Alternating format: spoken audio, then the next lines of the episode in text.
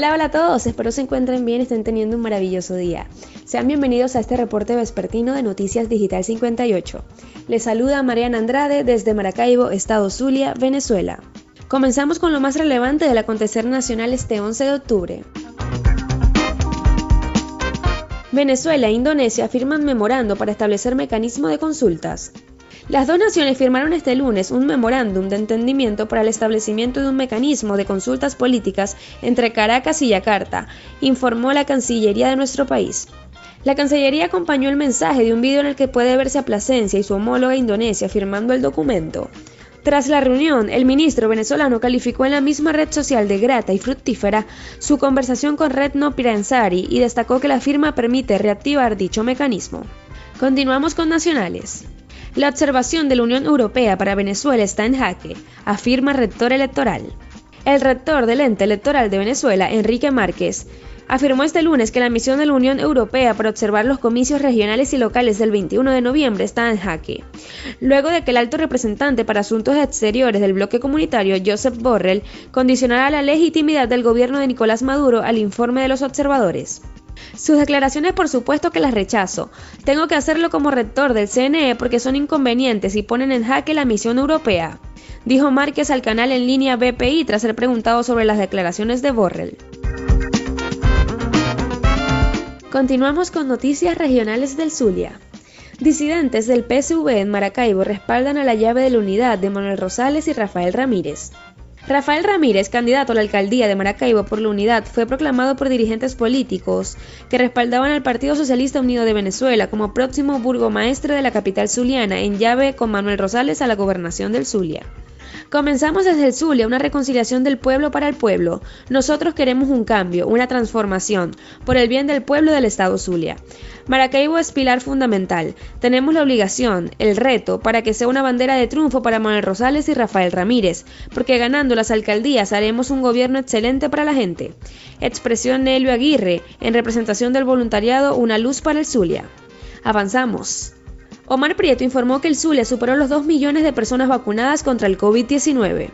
Este lunes 11 de octubre, el gobernador Omar Prieto Fernández ofreció su acostumbrado balance sobre el COVID-19, resaltando que la cifra de vacunados contra el coronavirus supera los 2 millones de personas, gracias a la efectividad del plan de inmunización masiva, impulsado por el presidente Nicolás Maduro y ejecutado por la gobernación del Zulia. Para este 11 de octubre llegamos a 2.005.487 hermanos vacunados, indicó la máxima autoridad zuliana, quien extendió su reconocimiento al personal de salud que ha permitido cumplir esta meta.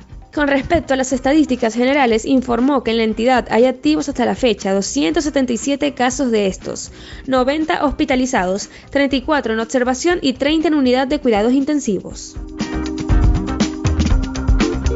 Es hora de un repaso noticioso por el mundo. Tres semanas de furia volcánica en la isla española de La Palma. Desde que entró en erupción Cumbre Vieja el pasado 19 de septiembre, el volcán ha arrasado ya una superficie de 525 hectáreas y destruido 1.186 construcciones, mientras que 95 están en riesgo por el trayecto que han tomado las recientes coladas en la isla española de La Palma, continúa generando nuevas coladas de lava y expulsando gigantescos bloques de material volcánico, algunos del tamaño de un edificio de tres plantas, en un proceso eruptivo que ha aumentado en los últimos días a consecuencia de los derrumbes registrados en el área del cráter. La nueva colada de lava, con temperaturas de hasta 1240 grados centígrados, ha destruido las pocas edificaciones que quedaban en pie al norte de la localidad de Todoque, una de las más afectadas, según informó este domingo el Instituto Volcanológico de Canarias.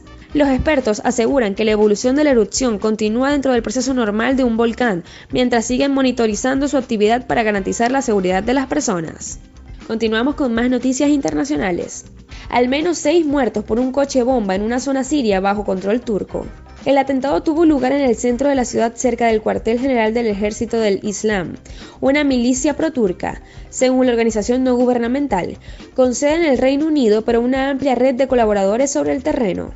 Entre las víctimas de la explosión hay miembros de las facciones respaldadas por Turquía y dos de los heridos son niños, indicó el observatorio, que aseguró que la policía local detuvo a dos sospechosos de estar involucrados en este ataque. Afrin, en el norte de la provincia de Alepo, está controlada por las fuerzas turcas y sus facciones aliadas y luchan contra las milicias kurdos sirias, que tuvieron que aliarse con el ejército gubernamental frente al avance turco y ahora los tres bandos controlan partes diferentes pero vecinas de las regiones del norte de Siria. Llega el momento de los fanáticos. Vamos con deportes.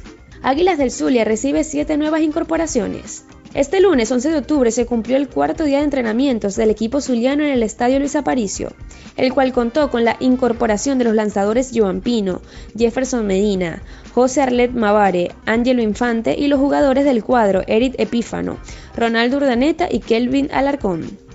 Durante la jornada, los lanzadores del grupo número 1 realizaron su segunda sesión de bullpen, entre ellos Marcos Tabata, Elvis Araujo, Rómulo Sánchez, mientras los jugadores de posición siguieron trabajando en fundamentos. Para el lanzador Joan Pino fue su primer día con el equipo luego de llegar vía cambio desde los navegantes del Magallanes. Me siento bien, estoy en condiciones, noté buen ambiente. He jugado con varios jugadores del equipo, afirmó el derecho al finalizar la jornada de trabajo. Avanzamos. Rayo Zuliano pierde contra el Vigía y se despide de la opción de clasificación. Con sentimientos encontrados, el Rayo Zuliano salió al engramado de la Lino Alonso con la convicción de saber que una victoria lo metía de lleno en la lucha por la clasificación y una derrota lo dejaba fuera del torneo 2021. Al final, una dolorosa derrota 1 a 0 para Rayo ante el Vigía que lo dejó fuera de la lucha por la clasificación en el grupo occidental de la Liga Fútbol 2. El crecimiento lleva tiempo y derrotas que pueden ser amargas en un principio, pero fructíferas con el paso de los meses. Rayo Zuliano lo sabía y en medio de un sábado tan difícil para la institución, quedó la satisfacción de concluir el torneo jugando con siete muchachos del patio, en quienes el futuro de este equipo se fundamenta para lograr el desarrollo del fútbol en esta, la casa de las oportunidades. Cerramos con fama y espectáculos. Norquis Batista regresa a las telenovelas. Por todo lo alto, la actriz venezolana regresa con fuerza a las telenovelas, ahora de la mano de la cadena de habla hispana en Estados Unidos Telemundo, casa productora de La mujer de mi vida, melodrama en el que interpretará a una villana. La también modelo, conductora y empresaria interpretará a una actriz llamada Evelyn que le hará la vida imposible a la protagonista de la historia, Daniela, interpretada por Angélica Zelaya. Ella usará toda su belleza y seducción para enamorar al hijo de Daniela, 20 años menor que ella, y de esa forma hacerle daño. Norquis compartirá escenas en La Mujer de mi Vida con Iván Sánchez, Rodrigo Murray, Mauricio Islas y Patricia Reyes Espíndola.